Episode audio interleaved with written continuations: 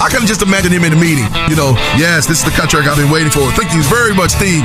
Thank you very much, Jerry. And he signs his name, and then he stands up and he says, I'm gonna go ahead and have the surgery now. You can't turn the football over 17 times and think you're gonna win a game. Can't do it. Won't do it. Cole, I appreciate everything you did for the Dallas Cowboys. Cole, go get your money. I mess up his name. I can't even get this. That's a kitty. That's a kitty. That's a kitty. Team killer. But at the same time, oh, we're gonna shackle them in. We're gonna take over. You are not Diana Prince. This is not Themyscira. I saw it coming. That's why I went solo. And you'll never see me coming. You may take your seats.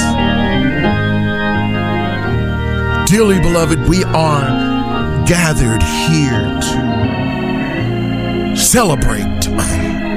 No, let me say that again. Deliberate the moving on of one Jason Calvin Garrett. Born March 28th, 1966.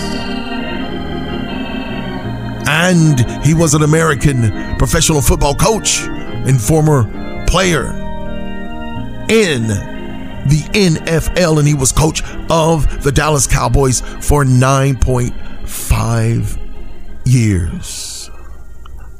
When I look back over the last 9.5 years, I look back with frustration. I, I, I, I look back with a great deal of anxiety. I look back at how I thought he was the Moses of the NFL and he was going to bring the Dallas Cowboys into the promised land. But as I think about it, even Moses was not able to enter into the promised land. He was able to see it, but he wasn't able to cross over. It took someone to bring the people into the promised land. It took a Joshua to come in. Now, it doesn't negate what happened all those years that the Dallas Cowboys were walking in the wilderness. It didn't matter what all was said and done while they were in the wilderness. The only thing that mattered was that the Cowboys would get to the promised land, which they never did.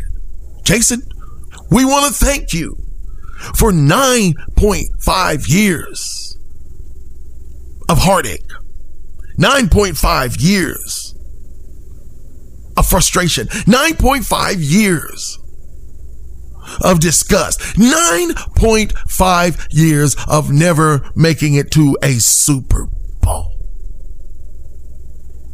We also want to thank you for allowing the Pittsburgh Steelers to catch up with us and allowing the New England Patriots to jump ahead with six Super Bowls.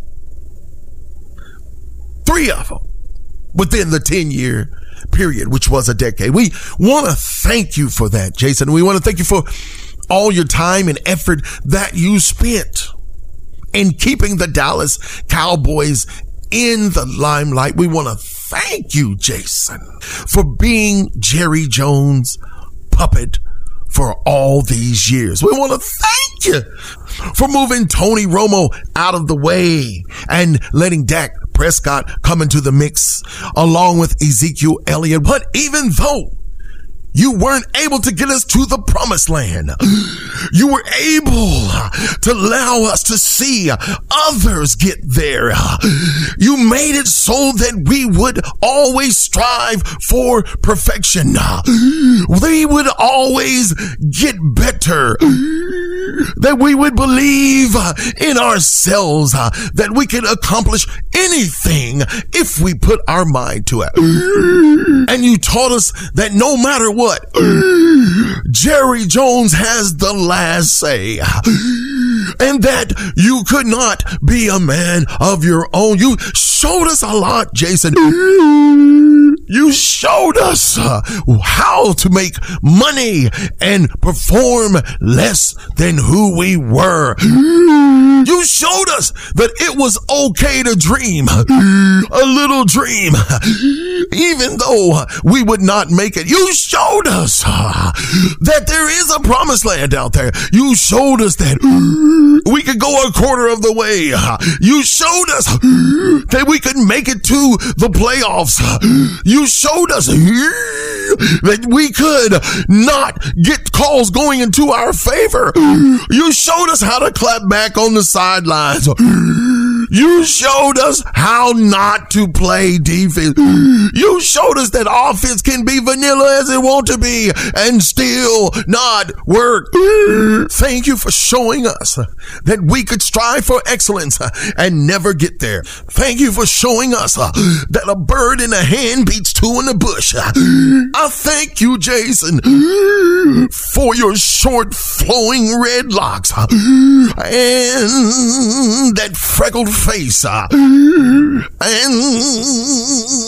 those polyester pants you wear. I thank you, Jason, uh, for running different players off and uh, for not knowing what to do with the players you got. I thank you, Jason, for turning boys into men. I thank you, Jason, for teaching us what football is really like. I thank you, Jason, because we all know it was a catch. And even though it wasn't a catch, we were still in the playoffs. I thank you, Jason, for not being able to beat the New York Jets when it counted. I thank you, Jason, uh, for losing to the Buffalo Bills uh, on a Thanksgiving Day uh, in a must win. I thank you, Jason, for letting Stephen A run rampant through the media Twitter sphere. I thank you, Jason. And now that you are no longer with the Cowboys, we want to just say, be blessed, be blessed, be blessed wherever you go. Blessings to you and your family.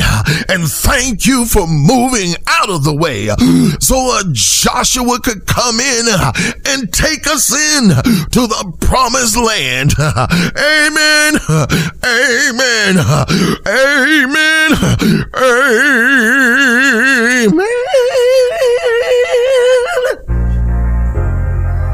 And with that being said, welcome to every living and breathing intelligent biped on the planet Earth to this sick show.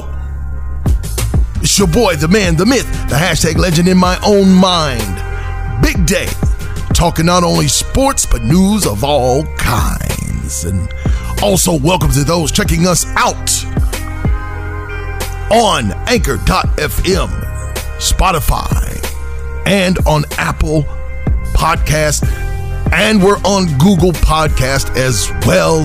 Thank you for tuning in to this sick podcast. I had to send Jason Garrett out with a bang. And I hope I was able to do that. We are grateful for Jason Garrett and all he did for the Dallas Cowboys to keep them relevant for the last 9.5 years. But there comes a time when you have to say goodbye, and this is the time. Jason Garrett, regular season record, actually, his career record was 87 and 70. His average was over 500. It was 0.554 for those of you who wanted to know. He is one of the winningest coaches in the NFL.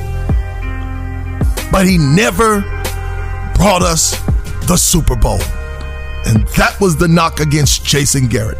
As a matter of fact, we never got to the NFC championship either. That was another knock on Jason Garrett. So, like I said so eloquently earlier in this segment, thank you, Jason. We've got to move on. And guess what? Breaking news. We have moved on. Our Joshua has come to take us to the promised land. In the form of former Green Bay Packers coach Mike McCarthy, who I said would be the perfect fit for our Dallas Cowboys. And with everything that has been going on with the Dallas Cowboys, the foolishness that was the Cowboys, the offense not being able to win close games, and the defense not being up to par, he's got all the weapons that he needs to get us to, please, at least an NFC championship. But ultimately, the Super Bowl. Reports say, and sources say that Mike McCarthy spent the night at Jerry Jones's house. And if you get to Jerry Jones' house and you spend the night, they were saying on the news, usually that means you are on the Dallas Cowboys payroll, which means you got the job. Hooray for the Dallas Cowboys. Now we can look forward and not have to look at the past or even the present. I like Mike McCarthy. I think he's going to do a wonderful job. I think he's going to bring a certain discipline that was needed by the Cowboys that the Cowboys never had before. Mike McCarthy is a winning coach. When he was with Green Bay, he took him to nine playoff appearances and he won a Super Bowl, three NFC championships. But the key is, he's been there. He's seen the promised land.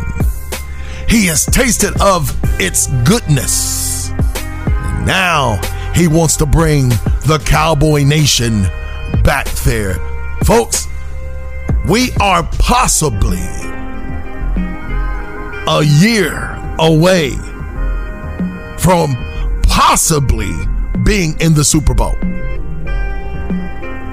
These are my expectations. They may not be your expectations, but they're my expectations. And I think we got the right man to do the job. And that is former Packers head coach, Mr. Mike McCarthy. Our new Joshua has landed in Dallas Fort Worth. He's going to take us over to the land of milk and honey. You know, I always thought about milk and honey. Why do people like that combination? Chicken and honey goes together.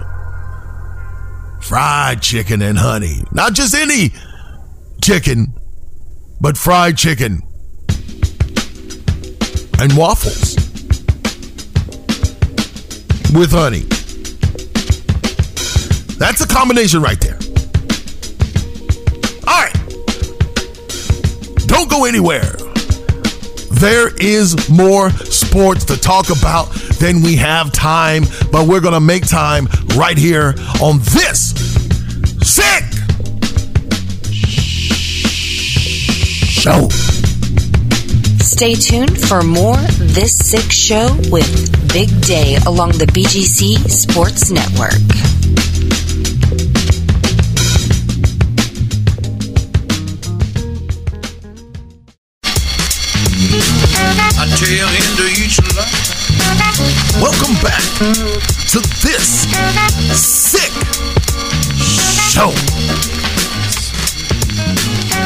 Still take advantage of all the big deals and big savings. Just go to our BGC Big Deals page. Check out all the offers by our affiliate designed to save you money. All from the station who knows about doing things big. It is the Big Game Christian Sports Network, aka BGCSports.net. Well, it was wild card weekend as the NFL wild card round of the playoffs got underway, and man, they did not disappoint. In the game that I watched, the Texans versus the Bills, the Texans come all the way back to beat the Buffalo Bills in overtime by a score of 22 to 19 on a field goal. In overtime. And let me tell you, that game was awesome. Deshaun Watson showing why he is the man. Josh Allen of the Buffalo Bills sold out in his first ever playoff appearance. Josh Allen passed for 264 yards, and John Brown got into the passing act, threw the, bound, the ball to Josh Allen for one touchdown, for 16 yards, and rushing, Josh Allen led the Bills, 92 yards rushing. Devin Singletary had 58 yards and Frank Gore had 22. As far as receiving, Devin Singletary had 76 yards. John Brown had 50 yards. Daquil Williamson or Williams um, had 49. And Cole, go get your money. Beasley had 44 yards on four catches. But it was not enough as the Houston Texans come roaring back. The Buffalo Bills were up seven to nothing in the first half, uh, first quarter actually, and then they scored again in the second quarter, uh, making that score thirteen to nothing. And then in the third quarter, the Houston Texans came back. They scored eight points while the Buffalo Bills scored three. And then in the fourth quarter, Houston scored 11 points. Um, while the Buffalo Bills only scored three points, that took it into overtime. And like I said, the Houston Texans won that game uh, in overtime with a field goal. Here's how the stats went for the Houston Texans. Deshaun Watson uh, was 20 of 25 for 247 yards, one touchdown. Rushing, Deshaun Watson led in rushing, 14 carries for 55 yards. Carlos Hyde, 16 carries for 48 yards. And Duke Johnson, 3 for 38. DeAndre Hopkins receiving, six catches for 90 yards. And Kenny Stills, four for 46. Darren Fells, four for 37. And it was Carlos Hyde who caught one touchdown pass. And that was for five yards. That was from Deshaun Watson. And like I said, that was a great game. Had a great time watching that game. But there were other games that caught the attention of a lot of people in the league. And when I tell you, nobody, well, not too many people, saw this coming. The New England Patriots, for the first time in 10 years, or is it 11 years? It's been a long time. But the New England Patriots are not going to the next round of the playoffs, which means the Patriots will not be in the Super Bowl for the first time in a couple of years. And I can't be happier than to see the Patriots not in the Super Bowl. As the Tennessee Titans take care of business winning that game 20 to 13. And the reason why they won that game is because Brady threw the ball to Edelman and it bounced off of Edelman's shoulder, it looked like. And the defensive player for the Houston Texans got the ball, ran it back in for a pick six to win the game for the Titans as King Henry Tannehill and the Tennessee Titans take down the Patriots. Social media basically exploded. Twitter almost crashed. There were memes going around with The Lord of the Rings ending where the ring was lost in the volcano and Smeagol met his timely death. I'm not going to say untimely. It was time for that dude to die. Smeagol. Smeagol wants the ring. Smeagol needs ring.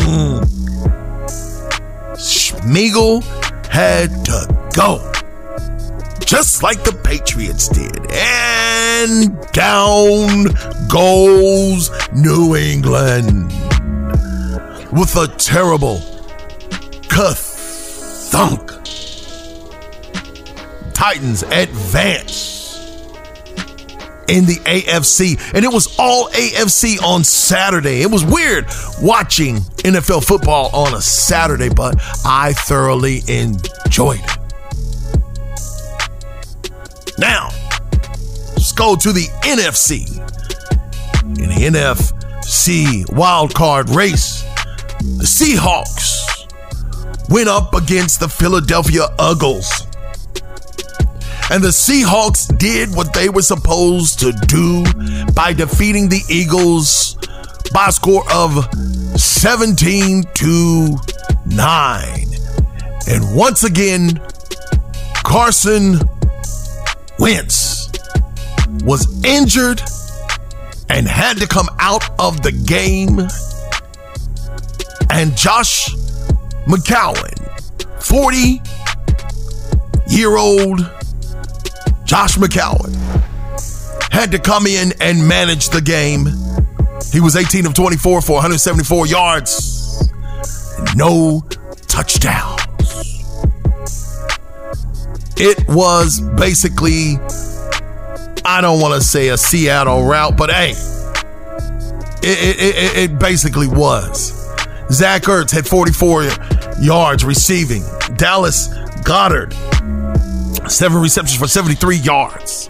Rushing wise, Miles Sanders, 14 of 69 for rushing, 69 yards. And Boston Scott had 25 yards he rushed for. Uh, Josh McCown had 23 yards of his own, but it was not enough to beat the Seattle Seahawks, who had Russell Wilson going off for 325 yards and one touchdown. Russell Wilson also rushed for 45 yards on nine carries. Marshawn Lynch, beast mode. Beast mode is back in Seattle. Six carries for seven yards, but he had one touchdown. Matter of fact, he had only one of two touchdowns, and the other one was by DK Metcalf, who had seven receptions for 160 yards. Russell Wilson is the real deal. I'm going to tell you right now, I would love to see the Seattle Seahawks and the Baltimore Ravens go at it in the Super Bowl. I would love it. Would love to see it. But the way that the NFL is going right now, not sure it's going to happen. But Seattle advances. And the Vikings advance over the New Orleans Saints by a score of 26 to 20 in overtime, but it was not without controversy as the Minnesota Vikings tight end Kyle Rudolph caught the game winning touchdown pass from Kirk Cousins in overtime. The controversy was that it looked like Rudolph before he caught the pass in the corner of the end zone. It looked like he extended his arm towards the cornerback, PJ Williams, who was defending him to get an advantage, to push him off, to nudge him a little bit. And it appeared that the officials was going to review it and say that Rudolph did not make the catch and that it was going to be offensive pass interference, but not so. They said he didn't push off. They counted in the touchdown, and down goes New Orleans. For those of you who don't remember, this is the second year in a row that this has happened to the New Orleans Saint on a call that the officials could not or maybe would not get right. Of course, Saints fans remember when the Los Angeles Rams quarterback Nickell Robey-Coleman clearly interfered with wide receiver Tommy Lee Lewis on a play that would have gotten the Saints close enough to win the game, to even score not a touchdown, but a field goal and go on to the Super Bowl. And now you have this same type of controversy with the Minnesota Vikings, and people are not happy in New Orleans.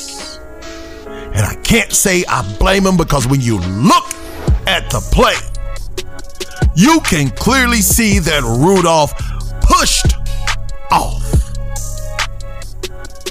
So now he's going to be known as Mason pushed off Rudolph. That's what we're going to call him. Or not Mason Rudolph. I'm thinking about the Pittsburgh Steelers. Sorry about that. Kyle pushed off Rudolph. That's going to be his name for the rest of eternity for as long as he plays for the Minnesota Vikings in the NFL. So, because of the catch from Kyle pushed off Rudolph, Minnesota wins the wild card game and they extend their season just a little bit more. So much controversy about it. Even in New York, they couldn't get it right. As the officials in New York looked at it and they said, no, it wasn't a clear push off basically there is allotted a certain amount of space that a receiver can extend his arms to be able to get free from the defender. It's all bull crap. I'm not a Saints fan, but come on. This is the second time NFL this is the second time. Commissioner Roger Goodell. This is the second time that the Saints will be sitting at home knowing they should have advanced in the playoffs. This is unforgivable as well as unforgettable the Saints got jerked. There's no other way to say it. The Saints got jerked. And I don't know what it is the NFL officials have against the Saints, but all through the season, there were questionable calls against the Saints. And you're sitting there like, what in the world is going on? Did did Sean Payton did Sean Payton do some something to somebody's pudding? Did the New Orleans Saints do somebody wrong? Did the organization as a whole, did I mean, did, did they run around with a black cat? Did they walk under a ladder? Did they step on a crack and break their mama's back? What in the heck is going on with the New Orleans Saints? It's just unconceivable that this would be happening again. It is a clear violation. It is a clear offensive pass interference. They've been calling that all season long in the NFL, and just when it counts. Hey, let me tell you something. The stakes are higher in the playoffs than in regular season. Do you not know that, refs? You should know that. So you should know that every call that you make in a game could change the complexity of the game, could shift the momentum of the game, and could cause one team or another the playoffs. I'm just sick of seeing it. Something needs to be done about it. You know it's something's wrong if I'm pulling for the Saints. So now, we go to the divisional round where the Vikings are going to go up against the 49ers. That's going to be on this Saturday. The Texans take on the Chiefs on Sunday. And again on Saturday, the Titans and the Ravens play. That's going to be exceptional. I think the Ravens should be able to take that game, but you know what? It should be an awesome game. Packers, Seahawks. Their divisional round is going to be on Sunday at 5:40 p.m. Texas Chiefs at 2:05 p.m. Ravens Titans 7:15 p.m. Saturday. 49ers Vikings at 3:35 p.m. Saturday. Definitely, I want to see where we go from here. Are we going to have any more questionable calls going forward? Probably. Probably. I can't say probably not, but probably. But we're going to see. All right. That is enough of that. When we come back, I got to throw something else up in the mix. I'm not going to talk about any sports.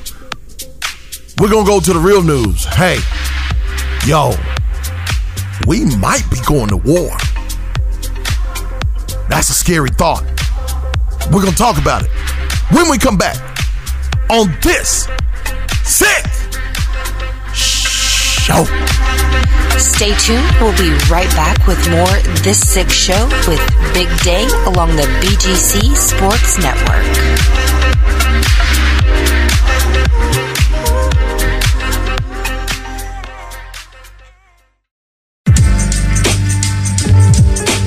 Welcome back to this sick show. Hey, are you having stress right about now? Well, you're not alone. Stress is an unpleasant part of life, so called Katapause. Katapause is committed to providing individuals, groups, ministries, and businesses with great space solutions. Visit katapause.org today. That's K A T A P A U S E dot org today and discover real solutions for life. And also, welcome again to those checking us out on this sick podcast as well on anchor.fm, Spotify, Apple Podcasts, Google Podcasts, and many more.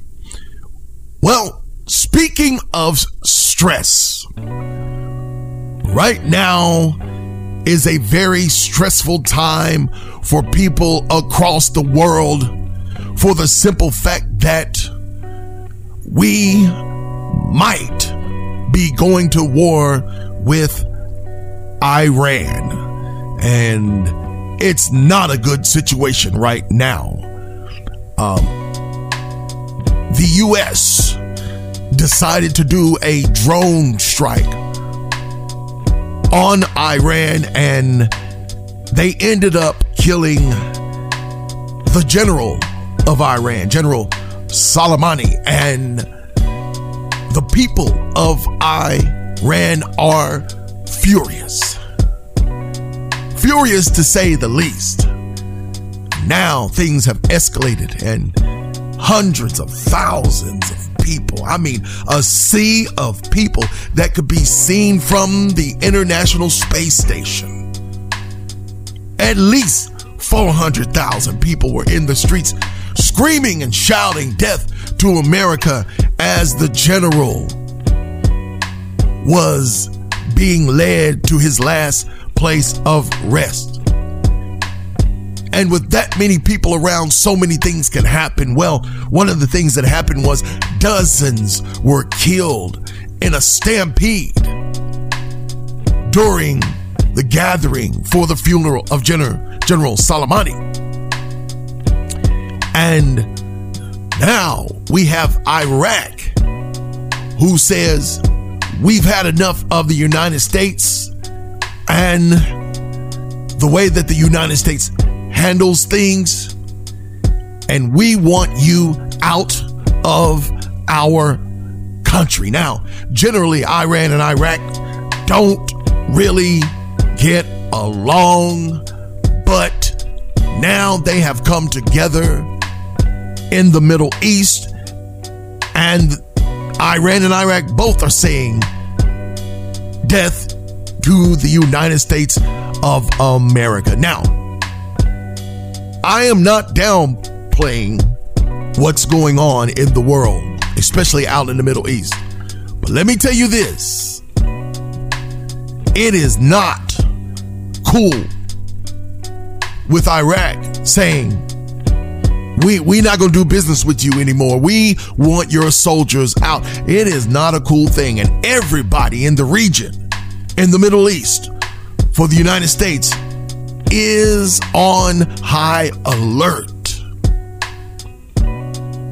Here's the thing that is really bothering me is that now we find out that this action that was taking place was not sanctioned by Congress. This is something that the president 45 did with his chiefs of staff, his secretary of state. This is something that we did or he signed off on, stating that it was an imminent threat to the United States of America. So now, Democrats are asking, and some Republicans are asking, where is the information on the imminent threat? We want to see the information on the imminent threat. Some of you may not remember when 9 11 happened, but the same thing was asked of President George Bush. When George Bush decided we were going to go to war with Iraq, the whole reason for going to war with Iraq, they said that Iraq was building or already had weapons of mass destruction, meaning it could be chemical weapons or it could be nuclear weapons. And this is what they said we needed to go to war over to protect the United States of America when it was actually over the oil fields of Iraq. But the cover story was weapons of mass destructions, WMDs. Well, it turned out that there were no WMDs, and we went to war on this premise. And we had lives lost. American lives were lost. Iraqi lives were lost. those who were helping us or coming in together with our coalition had lives lost. And this is the crazy thing. All of those lives lost were considered collateral damage. People out there, we need everyone to put your thinking caps on. We need everyone to put your faith in motion. And we need everyone to lift your prayers upon high that we don't go to war with Iraq. This, and, and, and, and I mean Iran, let me clear that up. Or should I say Iran and Iraq now? But we don't need to go to war. Not now. And it looks like we might be headed that way. And the reason why I say this, you've got to understand the relationship with the Middle East. It filters out to Russia and China. And if the United States goes to war with Iran, and let's just say both Iran and Iraq, and Syria, don't forget about Syria. Because if Syria decides to get on the side of Iran and Iraq, which we know Syrian rebels were being backed by Iran and even Russia, we could be looking at World War III. And we could be looking at a nuclear war. We could be looking at nuclear holocaust. This could be at apocalyptic proportions. This is serious. And I can't stress how serious it is. And I'm not doing this to try to, be a fear monger. I'm not making you uh, I'm not going to be a fear monger and making you fearful, but you need to be aware of what is possibly at stake right now. And we need to pray for our president that he keeps his cool in this situation. He it was reported that he had came out and said, "We're going to hit cultural targets in Iran if they do something to us. And they're saying that if we hit the cultural targets, that that would constitute war crimes. And that the United States would be committing war crimes. And we know how we've held people accountable for the war crimes that they committed during the time of war and during or against the United States of America or against the United Nations uh, uh, or against, you know, in during World War II, the Vietnam War, the Korean War. So if we happen to get in this war and we do some dastardly stuff like killing innocent people, bombing synagogues or things like that, that is not cool in the least bit. We need to pray that God, the Lord God on high, will either speak to the president or surround him with people that have the president's ear to make sure we do what's right. Because two wrongs don't make a right. Yes, we know that. But we need to make sure that we do right. Now, if we bombed Iran, we killed this general of Iran, and it wasn't warranted, that's bad enough. That means we've crossed a line for which we may not be able to come back over. But diplomacy has to take place, and I don't even see how you can talk about killing someone for whatever reason and tempering the people's tempers.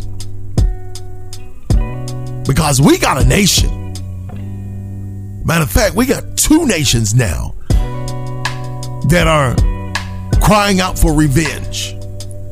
And revenge is not the key in this scenario because if they do something to us, I'm going to tell you right now, our president, who we have currently, is not going to play that. He's known to lash out on Twitter. So, what do you think he's going to do if we are attacked here?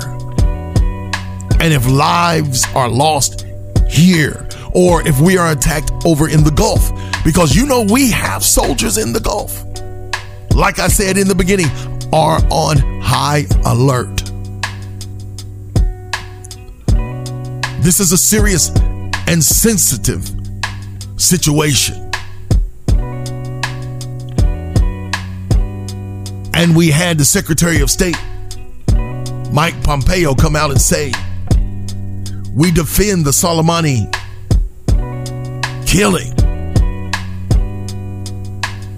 They said they don't basically have to offer evidence in this. But you're going to have to offer some evidence concerning an imminent or imminent, I should say, attack that was supposedly coming on the United States of America. You just can't go and bomb another country because somebody said something might be happening. There has to be proof. Proof that we can even show Iraq. There's no need to show in Iran because they're not trying to hear it. Proof that we could show Russia, China, the rest of the United Nations. Let me just say this in closing.